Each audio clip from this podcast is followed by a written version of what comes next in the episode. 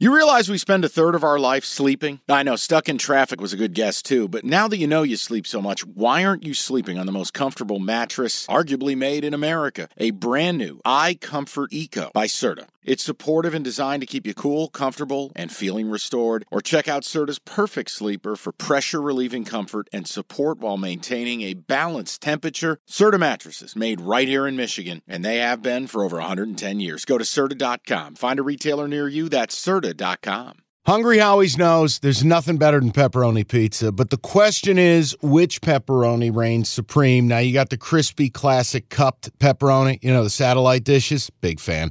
But why choose one when you get both? They got a pepperoni duo coming up. See, this is more up my alley right here. Pepperoni duo, you're getting the classic cup pepperoni plus the original plus 100% real cheese, unlike a lot of these other places around town. Get a large pepperoni duo, $9.99 only at Hungry Howie's. Note out east.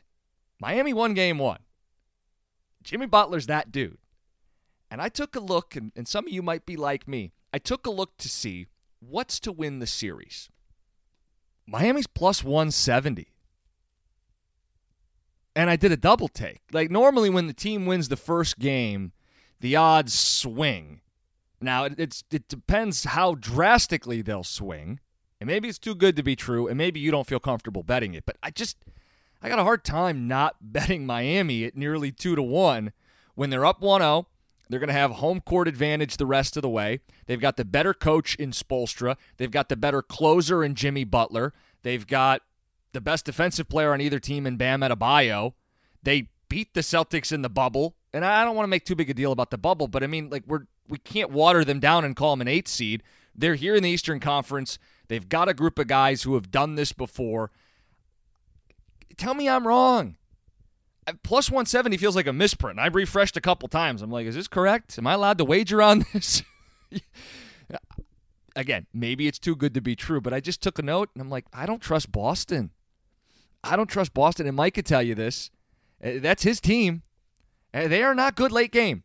They got past the Sixers, but can we be honest about something?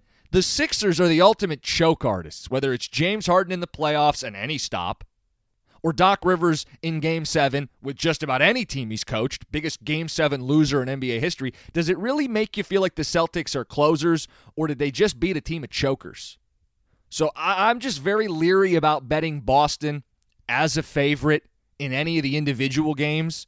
And now that the series swings a little bit on game one, you're still getting value with the Miami Heat. So I like him at plus 170 if you're looking something a little bigger picture. They don't play tonight.